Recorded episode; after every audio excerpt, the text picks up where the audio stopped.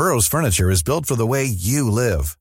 From ensuring easy assembly and disassembly to honoring highly requested new colors for their award-winning seating, they always have their customers in mind. Their modular seating is made out of durable materials to last and grow with you. And with Burrow, you always get fast, free shipping. Get up to sixty percent off during Burrow's Memorial Day sale at burrow.com slash ACAST. That's burrow.com slash ACAST. burrow.com slash ACAST. Hello, tennis fans, and welcome to episode twenty-three of The Passing Shot. Please take your seats quickly, ladies and gentlemen. Thank you.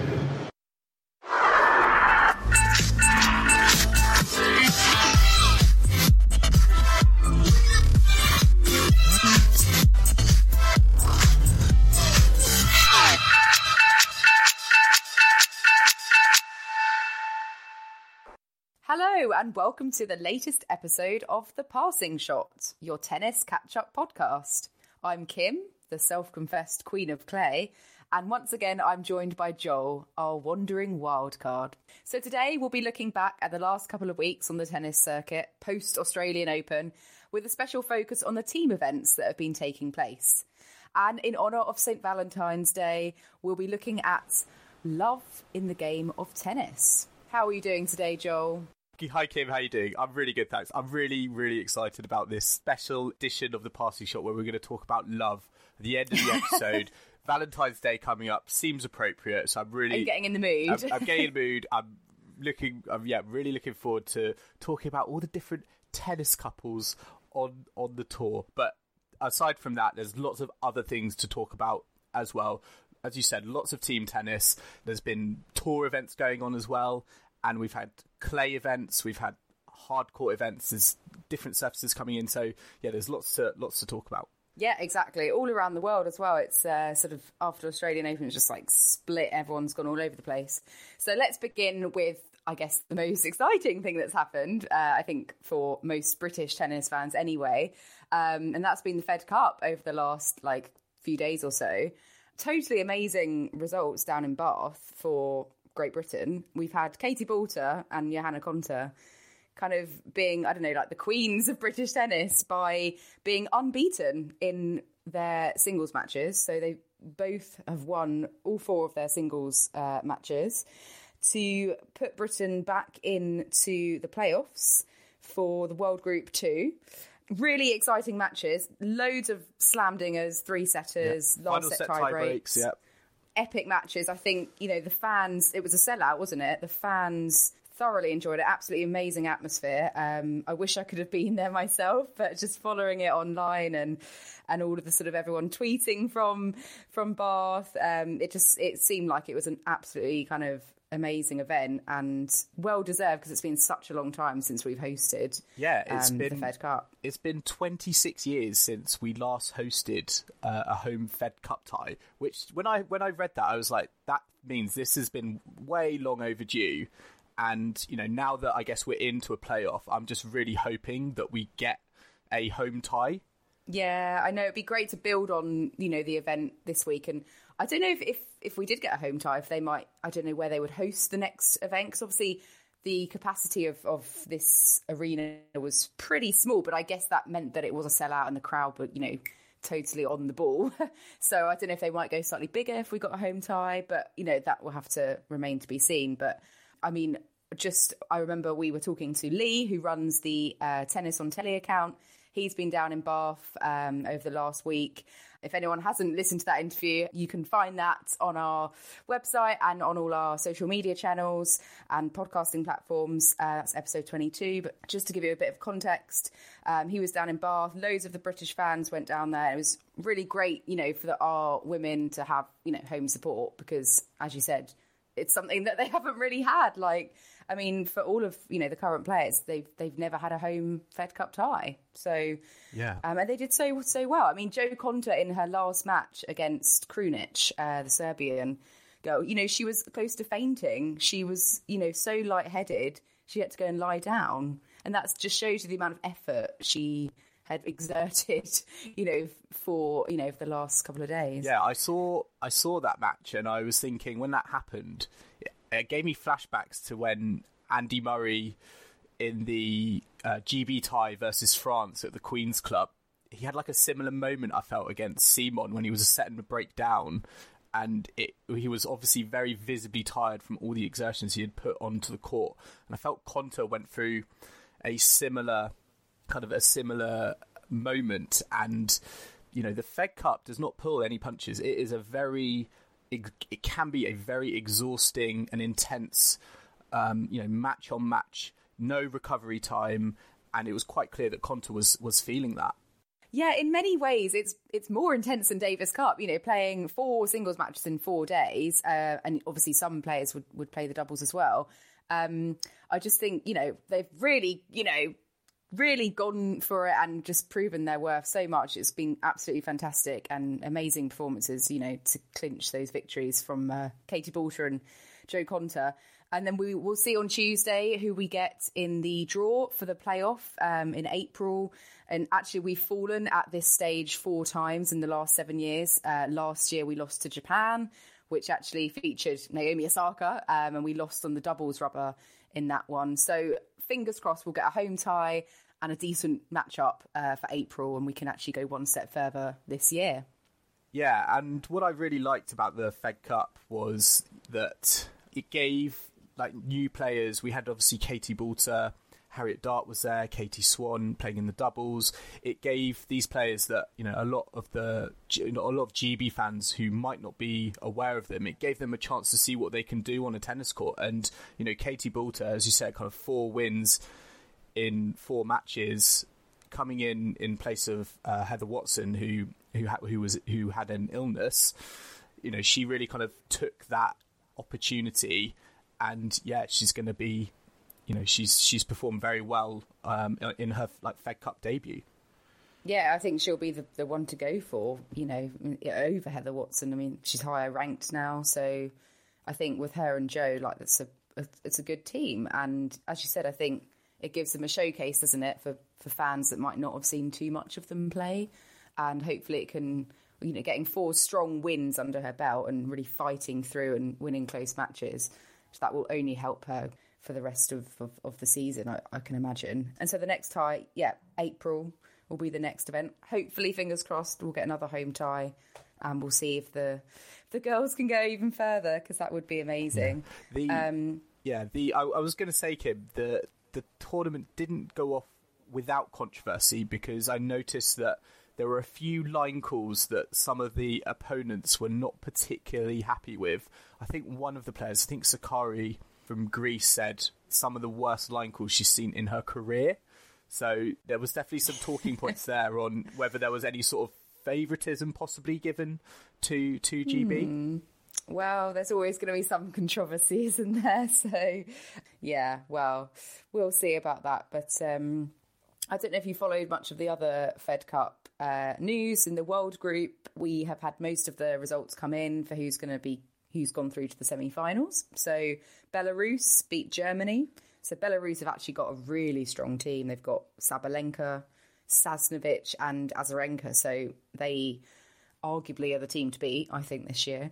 Uh, France beat Belgium. So Caroline Garcia back in Fed Cup action. She beat Elise Merton. So again, you know, getting some really good matches, um, really, you know, top players in these ties. And then uh, the Czech Republic were playing Romania, so that meant we had a Halep-Pliskova matchup, which uh, was a, a great three-set match. Uh, Halep coming through that one to lead Romania into the semis. So really good matches. Uh, America are playing you. Um, America playing U S A. America playing Australia. But that's as we're recording this, they are still playing that, so we don't know the outcome of that one. And then we also had wins for Switzerland, Latvia, Spain and Canada. So they're in the World Group Two, and they're now going to be playing in the World Group playoffs later in the year um, after their victories. So lots of go, lots of stuff going on in women's team tennis, some great matches. And yeah, I think it's been really, really great to have, you know, the Fed Cup in Britain, and let's hope, let's hope we have another tie here as well. Yeah, it's been it's been great. And obviously, whilst the Fed Cup has been going on, Davis Cup has also been going on. Yes. Now, yes. Now, Davis Cup has been in the spotlight over the last kind of six months with, you know, for anyone who's not aware, uh, with a new sponsor, Cosmo, uh, an investment firm that's been fronted by uh, Spanish footballer, Barcelona legend Gerard Piqué. And they have made some pretty sweeping changes that has not sat well with everyone. Now, there will be a final that's being held in Madrid for the top uh, eighteen nations. And I think six of those have already been set. Um, and G B was one of them who were given a wild card. So uh, the first kind of the round of matches we've just had were all the qualifiers for the finals. And so we had Belgium versus Brazil. Belgium won. Germany beat Hungary five nil. Colombia, Sweden. Colombia won four nil. Serbia, Russia uh, won away to Switzerland. Chile as well, away to Austria. Australia, Kazakhstan, Canada, Italy, Netherlands and Japan all won their fixtures. So they have now going to be part of the Davis Cup finals uh, later on in the year in no- in November. So they will join. So who will they join? They... Well, we've got Croatia, who won last season, and uh, also France, the runners-up, and then yeah. U S A, we had Spain and U S A, yeah, yeah semi-finalists, and then we got a wild card with Argentina. Yeah. So it's going to be eighteen countries in total. Um, yeah, that's what, late November. I just, for me, it's just. That is the end of the season. Players are going to be shattered.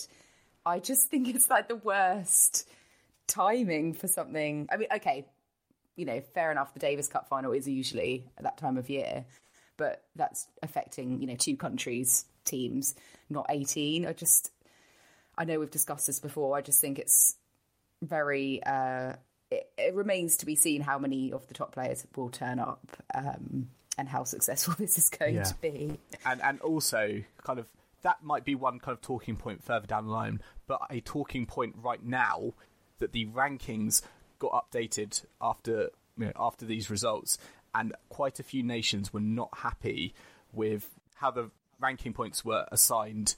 Basically, if you if you go onto the website and you look at the ranking formula for a total ranking points of each nation, it's a very, very confusing formula. It looks like something out of a, a maths exam, doesn't it, Kim? University challenge. Oh, yeah, I think you need a degree in maths or, I don't know, quantum physics to to work out players' rankings now. Yeah, a bit bizarre. But I think there have been quite a few sporting bodies that weren't very happy with that. Yeah, so we had like, uh, we had Monaco. Monaco actually came out and said it was sportingly unacceptable how the uh, the ranking the ranking points have changed, and that kind of stance was backed by other countries including Luxembourg, Poland, Montenegro, Estonia, Namibia and Kenya. So amazing. Obviously not everyone is on board, you know, with with some of these changes that are happening. And it's interesting that it obviously the nations that are speaking up are kind of the you know, are the, are the smaller nations and, yeah. you know, maybe it might be okay with, with obviously some of the bigger nations, but, you know, tennis is a global sport and these nations need to be represented. And at the moment, it's kind of like they're almost being let, they feel like they're being let down by, you know, this global team tennis tournament. Well, I guess Gerard Piqué and his thirty billion dollars doesn't really care about the Namibian Tennis Federation, which is shockingly sad. And I just think, imagine if Roger Federer set up a company and decided to go in and change the Champions League. I just feel there would be a much more of an outcry amongst like the sporting world. But it just seems like someone's coming in, imposing themselves on tennis without fully understanding, you know, the one hundred eighteen year history of the Davis Cup. And it's just being ruined, but we'll see. Yeah. Try and remain diplomatic. I'm, I, you know, I'm sure they can bring up a new ranking formula. Uh, hopefully, there's not as complex, but probably will be. Yeah. That can kind of, you know, take on board some of these kind of this obviously this feedback from the the smaller nations, because I think you know that's certainly something that needs to be addressed, addressed. kind of going forward. Absolutely. Um, Absolutely. But yeah, that kind of wraps up our kind of focus on on team tennis, on Davis Cup and on Fed Cup. But whilst all this was going on as well, we also had tournaments on the A T P and W T A circuit. And I think, Kim, you're going to talk to us a little bit about what's been going on yeah. on the W T A circuit. I am indeed. So uh, not the week just gone, the week before we had Saint Petersburg, and we had Kiki Bertens winning that one. So she got her first title of the year, and she actually had some really um, strong matches to get that title. So she um, had avenged quite a few of the losses that she had out in Australia at the start of the season. Um, she's had some really close losses out in like Brisbane and Sydney, and at A O itself against like Donna Vekic, Barty, Pavlyuchenkova. So she came into Saint Petersburg and actually managed to beat Pavlyuchenkova and, and then Vekic in the final, get her revenge, and she also also beat Sabalenka. So really top top wins, and she won the final in straight sets. So obviously Kiki Bertens is in the top ten, and she is she's number eight in the world now. So strong performance from Kiki Bertens to clinch that one. Interestingly, I know you, we said about that tournament on our sort of second to last episode, we were wondering if Kvitova was actually going to play after, you know, the A O mm. final. But she did. She did play in the end. So good on her for turning up. Um, but I'm sure, you know, she was pretty shattered after A O. No, I can imagine. And then we also had out in Thailand, we had the Hua Hin tournament. And this one, um, actually, Diana Yastremska, who was the Ukrainian, uh, really young Ukrainian girl who lost to Serena in, I think, was it the third round of the A O? But she won uh, the Hua Hin um, Open. So she beat Tomljanovic in the final in three sets. And that's actually her second title. So she is getting those titles. Again, you know, really young player, one to watch coming up. Um, interestingly, we've had eight W T A events and one, you know, slam this year so far. And four of those champions have been twenty-one or younger. So just the youth are really doing their business on the women's tour at the moment. Yeah, I did notice that uh, Ben Ben Rothenberg tweeted that in the final, Yastremska actually was five two down in the in the final set. Yes, had yeah, a medical was. timeout and then reeled off kind of, you know, the final set. So I know mm. that the, the handshake was not particularly... Yeah. Captivating. Especially, yeah. It wasn't a special and, handshake between the yeah. two players. And Tomljanovic, you know, she has been in four singles finals now and hasn't won any of them. So she was probably thinking, I'm finally, you know, going to break my title duck. And it wasn't to be. Um, but interestingly, this is one thing I, I saw, I think, in one of the interviews. Yastremska's mother had a bit of an accident at the Australian Open with an exploding champagne bottle, which left her eye injured. So she had to go back and have an operation. So I think Yastremska said she was a bit like distracted by this uh, champagne incident. Um, I wonder but, what yeah, they were they must celebrating. Have been partying quite hard. I don't know. Maybe, you know, her losing to Serena in A O. Um, I mean, I don't know. Why Why not, you know, have some champagne? It was her but... eighteenth birthday. I don't know. Oh, maybe, yeah. So, yeah, um, yeah, she's one to watch, I think, Yastremska. And, uh, yeah, that's kind of the women's events that went on before Fed Cup uh, this week. Yeah, and it's it's interesting. You talk. You were talking about youth, and you know, Yastremska's obviously one of the, you know, an eighteen-year-old, very up-and-coming, one to watch for the future. And if we kind of look at twenty nineteen so far in terms of W T A events, really kind of a lot of the a lot of the champions are are really are kind of that up and coming crop of players. We've got four yeah, current exactly. champions twenty-one years or younger, with Osaka, Sabalenka, Kenin from the Kenin, United States yeah. and Yastremska. Yeah. And also Andreescu reached the final of, oh, was it Auckland? And she's eighteen years old. Yeah, age, that was what she came Canadian. Through qualifying there, didn't she? Yeah, beat, yeah. She beat um, Wozniacki on and the obviously, way. Yeah. Osaka, you know, new one, new world number one, only twenty-one. So it's kind of like, you know, many years ago, the women player, you know, they were breaking through extremely early, you know, um, and then it kind of didn't quite happen quite so much. And now I think they're just egging each other on. So uh, it's kind of completely different, really, isn't it, to the men's game, where we've still got thirty pluses dominating. Mm. Talking of the men's game, we've had a few uh, tournaments, a, a few two fifties going on, haven't we? Yeah, we have. They've been they've been all around the world. We can start actually in Argentina in Co- the Cordoba Open, which is is isn't a new Cordoba? tournament, new tournament making its debut this year. and actually it marks the first clay court tournament of the season. And I didn't, I didn't know this actually, Kim, but it's the opening leg of the five-tournament swing through Latin America, which apparently is known as the Golden Swing. Ooh. Yeah. So um, is it now? Yeah, is it now? I don't know. Yeah, Golden Swing. So uh, the city of Cordoba, four hundred thirty-five miles uh, northwest of Buenos Aires. You know, this was a very much a, a clay court, clay court specialist in, in South America. I and... love how specific you are with the geography of where. Well, Kim, you know my geography. You know, geography is very much a strong, strong point oh, of yes, mine. Yes, of course. um, but um, yeah, a very, very promising tournament for a wild card uh, by the name of Juan Ignacio Londero. Now, we must say the Londero Open final hasn't been played yet. It's going on uh, whilst we uh, it'll, it'll be going on this evening, but uh, in the final it'll be Londero versus another Argentinian uh, who is uh, Guido Pella. So it'll mm-hmm. be uh, whoever wins, it will be a- an Argentinian. But Londero, very never kind of, of never heard of him.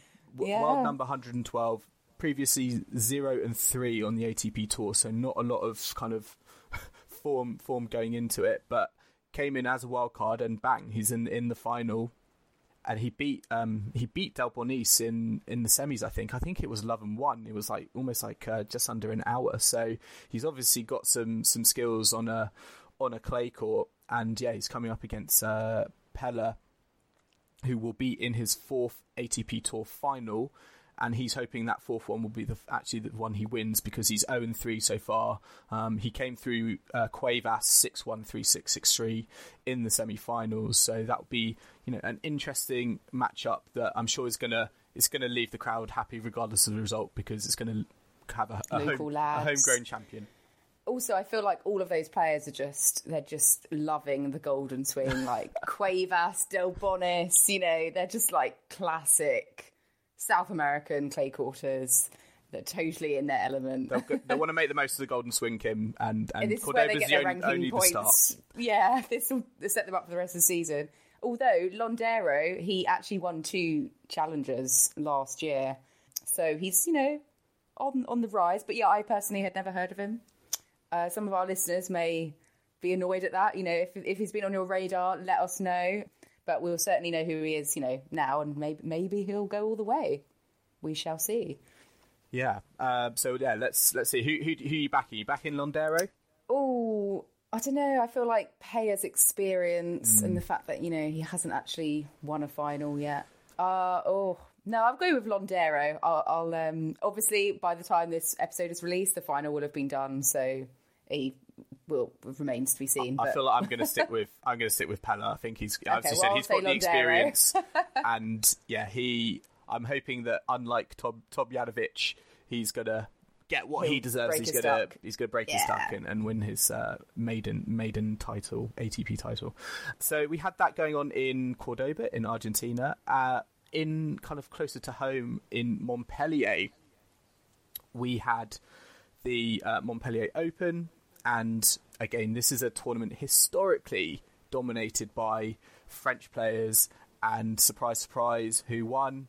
Another Frenchman. It was Jo Wilfried Tsonga, uh, who captured his first A T P Tour title in more than fifteen months, beating his countryman Pierre Huet-Herbert six four, six two. So, yeah, another kind of battle of of, of, of the Frenchies, and, uh, yeah, Tsonga coming out on top. Obviously, Tsonga has had, you know, he had to take time off last season to have knee surgery, and, you know, he's obviously progressing very well coming back from that knee surgery. He's put in some very good performances and, yeah, has, has kind of added another trophy to his collection. Yeah, no, it's great that he's, like, back up, back on the tour after being out of his injury. But just a note about Uh, Bear, like he's becoming a real good all-rounder, because that was actually his third singles final, and you know he's just won the Australian Open doubles and completed the career doubles Grand Slam, and now he's going to be up to like thirty-six in the singles ranking. Yeah, I was, which is really amazing. Yeah, like I, I he's was thinking, making a name for himself. Do you think he is the best singles and doubles player on the tour? It's like at, if you look at, at the, the rankings, moment, I think. Yeah, I I feel like I can't think of anyone else who would be as highly ranked in both. um, in the men's game anyway. Yeah, any of our listeners, if you can think of someone else who is such a, you know, dark horse off both sides, like, let us know, because he seems to always be being mentioned on this podcast. Um, and I feel like we... We owe him one, because I don't think either of us can pronounce his name quite correctly. So, sorry. Yeah, so um, so that was going on in France. And then in Sofia, in Bulgaria, we had one of the up-and-coming next-gen in Daniil Medvedev continue a very, very solid start to, to twenty nineteen. He defeated Martin Fucsovics six four and six three in Sunday's final. Medvedev, uh, that was his first title in twenty nineteen, and his season so far, eleven and two in terms of win-loss record. He is he's being very, very consistent, very solid, and you can add that to yeah first first title of twenty nineteen, and he obviously got to Brisbane final as well, where he lost to, to Nishikori. So he is definitely someone who to, who is putting he, he's he's getting to the the latter stages of most tournaments that that he is entering. Yeah, absolutely, absolutely. Yeah, he's sort of there and thereabouts, becoming quite a solid player now, hasn't he? Yeah. Also, a note in the doubles of the Sofia tournament, we had Meltzer, Jürgen Meltzer, who is still going. I, I thought he was I know retired. That's why I wanted to put it in. Jürgen Meltzer. He's like from was he Tim fifty? Hem- he's like from like Tim, Tim Hemman days. I remember seeing him play against uh, Tim Hemman at the Davis Cup in like two thousand six at Wimbledon. So I think, yeah, was it Tim Hemman? Oh no, it was the year after. I'm confusing my Davis Cup ties here. But yeah, I saw Meltzer play a long time ago in Davis Cup, and here he is still going. But yeah, he was playing with Nikola Mektic, and they beat uh, Shui and Rungat Uh, to win their first team title. So good on them. But yeah, so we've had a few tournaments going on on both the men's and women's tour, and we also have had some Brits in action in the singles as well as our, you know, Fed Cup. So not such great results perhaps as the Fed Cup team, but Cam Norrie's been uh, well I, I think he must be doing the golden swing, because he was in the Cordoba Open, but he lost in the first round to Argentinian qualifier Pedro Cachin. So not a great uh, start to the clay court season for Cam. And then actually, I think today he's lost in the final round of qualifying for the Buenos Aires tournament. So not having the greatest time out in Argentina for Cam. Dan Evans, some of you guys uh, listening may have been following Dan. He got to the Challenger final of Quimper. Great name, Quimper. Um, uh, but he lost in three sets in the final to Gregor Barrere. Um, but he's back in the top one fifty now um, as a result of that. So onwards and upwards for Dan. Kim, you're missing out. Very, very easy pun here. It, it looks like Dan Evans oh. went went out on a Quimper in, in oh. the final. Oh, yeah. Damn it. Thanks for putting that in. I'm sure our listeners will appreciate sure, I needed that. to make sure we got that in there. Excellent but yeah. pun. But once again, our doubles boys are doing the business. So Luke Bambridge, Johnny O'Mara, they reached the semis in Montpellier. So another solid result for them. They actually lost to the French wildcard pairing, Benjamin Bonzi and Antoine Huang. I just think Benjamin Bonzi is like such a good name. So that one really stuck out on, on for me on the draw sheet. And then, yeah, apart from that, we've had Andy. Andy Murray, of course, has had his hip resurfaced. So I think we all had a look at his X-ray, didn't we? Yeah, and and the giant teddy bear he was he was yes. given from uh, yes. Stan Wawrinka and Donna Vekic. I know, I love that teddy bear. It was like bigger than bigger than Andy. How do you like... take that on like a? Oh well, I guess he got the surgery in, in the U K. But I was just thinking that would be an absolute nightmare to take on a plane. Yeah, you'd have to book it as like oversized specialist baggage, wouldn't you? Yeah. I mean, it wouldn't even fit in a seat. um, and the. This was quite funny. I think this came out on, on Twitter. The Association of Vascular Access uh, were not happy where, with Andy Murray's uh, picture that he tweeted of him in the hospital bed, because they were basically saying that, you know, where he had his like wires inserted were like in completely the wrong place. And yeah, this um... this story came out of completely nowhere. But yeah, I think they were obviously using it to raise awareness of vascular access, and yeah, they weren't particularly happy with the, I think, with the care standards. and attention yeah. and the standards mm. that were given to him uh, based on based on that photo. Um, if you go onto our onto our Twitter feed, if you scroll down, you can actually see the photo that we're refer we're referring to, and you can you can make you can make of it what you will. But um, yeah, I just thought that was a bit um, it, was, it was a bit uh, came out of came out of it's left like- field. Two worlds very opposed colliding, like the tennis and the vascular access worlds. But uh, yeah, it's a first. I think that brings us on to random scoreboard stories yeah. time. What do you have Excited. for me, Joel? Scoreboard stories. So uh, this is a part of the show where we kind of highlight a irreverent, entertaining, interesting statistic, match statistic from a match of my choosing. And the, that match is Zvonareva versus Gerges in Saint Petersburg, round two. So Zvonareva won this four six, six four, six four, you know, three-set battle, took just under two hours.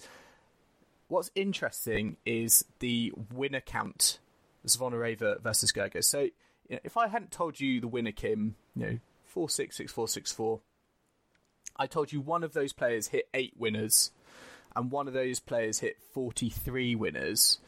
Who, which player do you think would have you think would have won that match? Well, generally speaking, I would have thought the person hitting the most winners would have won. Well, um, but I'm assuming that wasn't the case. Uh, no, it wasn't at all. Zvonareva hit just eight winners in in her match, and yeah, came out as victor. Now, obviously, looking at unforced errors, this is where it kind of starts to unravel for Gerges. So Zvonareva hit eight winners, ten unforced errors. Gerges, forty-three winners, forty-four unforced errors. So it just shows you don't have to hit winners to, you know, to win a tennis match.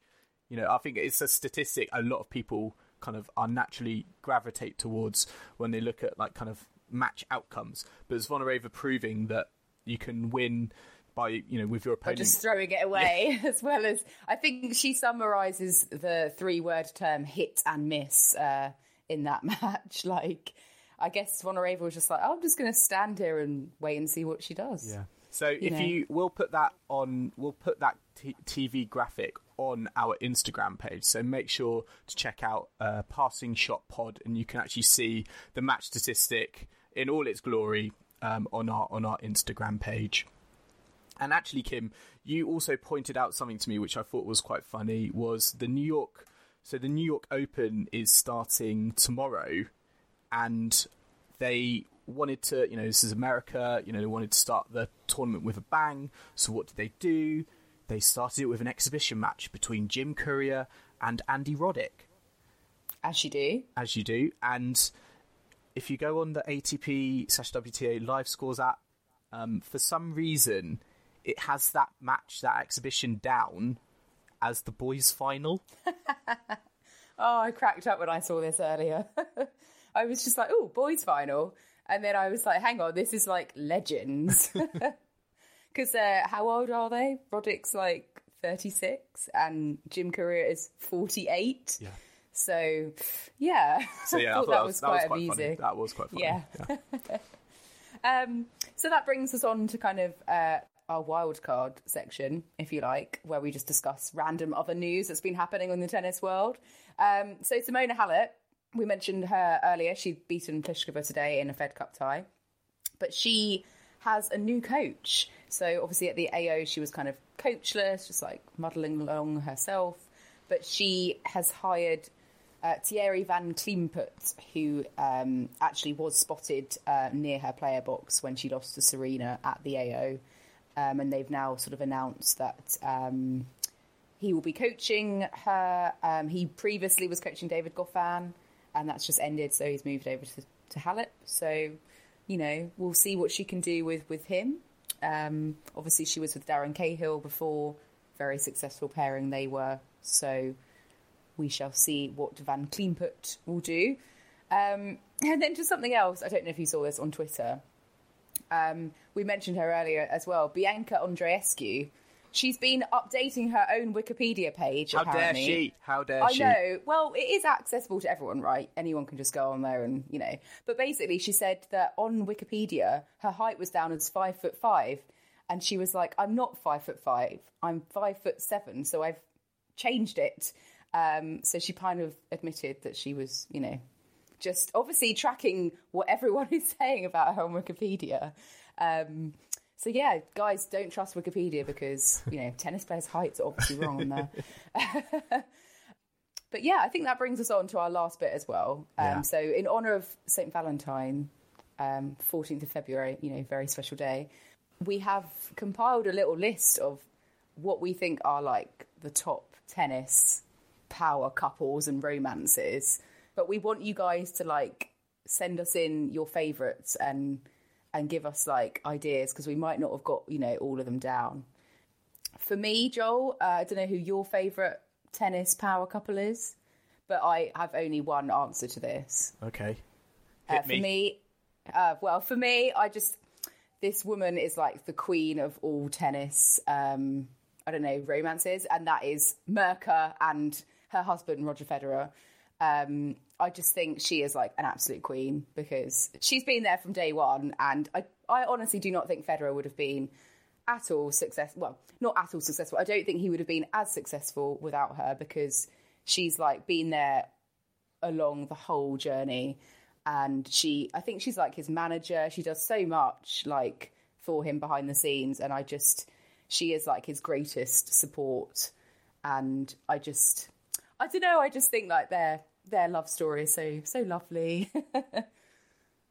Yeah. I mean, it's, I mean, Kim, I'm surprised. You're a big Rafa fan. I know, I know. But I just, I love Merca, I have to say. It's because I've spent so many times like watching, you know, Roger Rafa Grand Slam finals, and after every point they always go, you know, the cameras always go to the player box and you just see Merca's face like living and dying with every point. Yeah. But and, I just... Uh... yeah. And and actually it was interesting because in the, in the news uh, in the last in the last week or so, uh, it came out that Rafa is engaged to his long-term girlfriend Maria.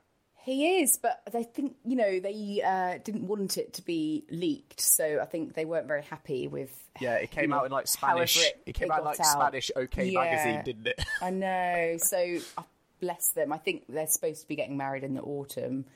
Um, but, yeah, I hope that for the wedding, for their sake, it's, like, you know, a nice private affair, because I'm sure that that's what they want, and I hope that, you know, you don't get anyone sort of encroaching on that.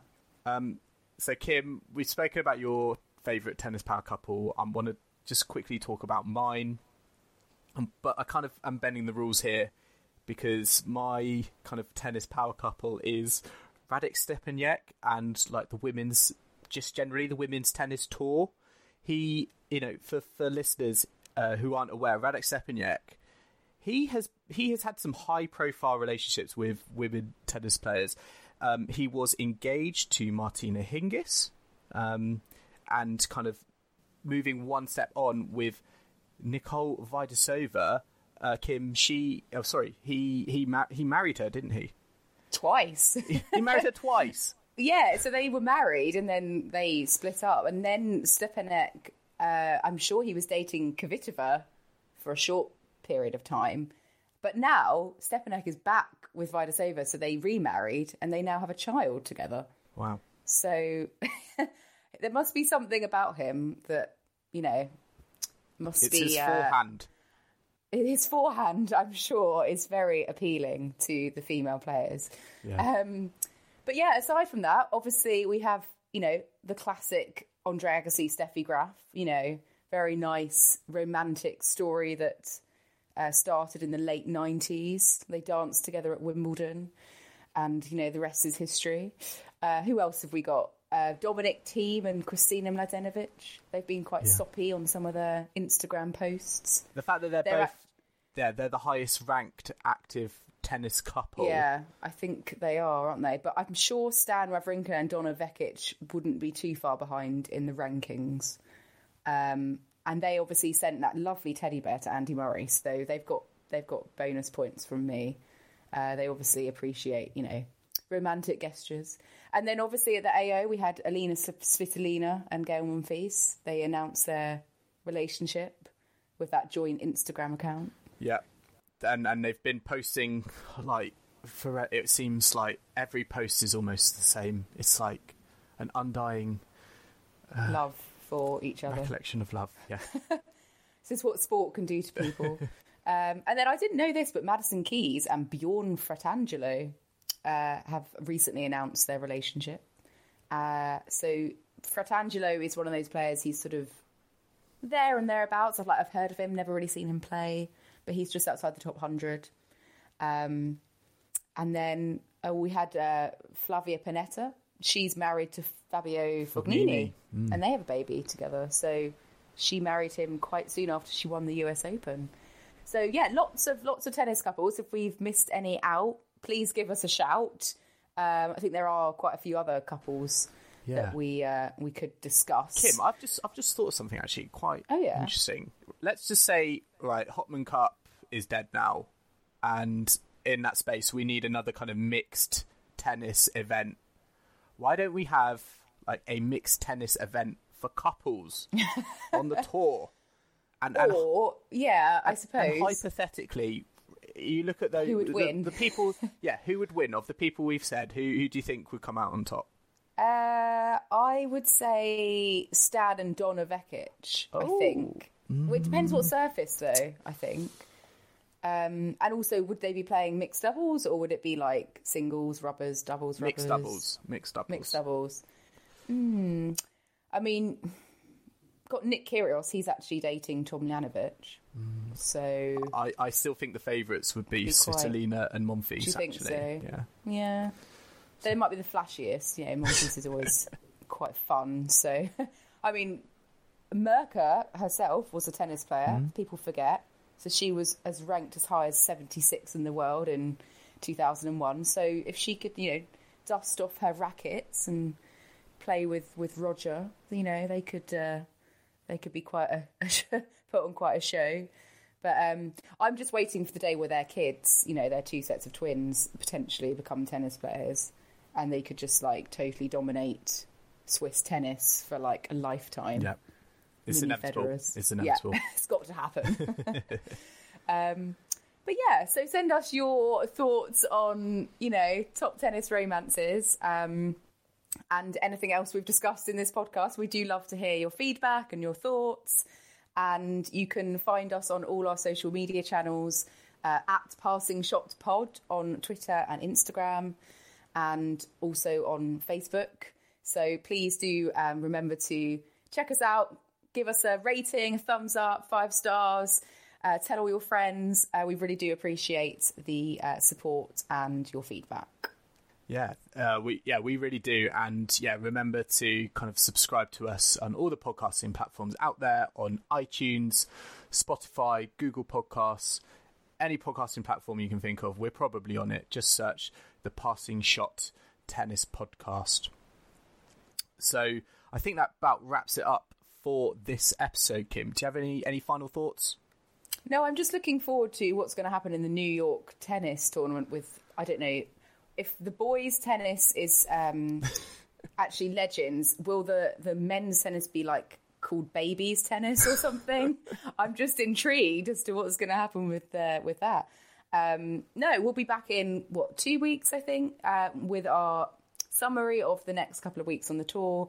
So thanks for listening, everyone, and we will see you uh, next time.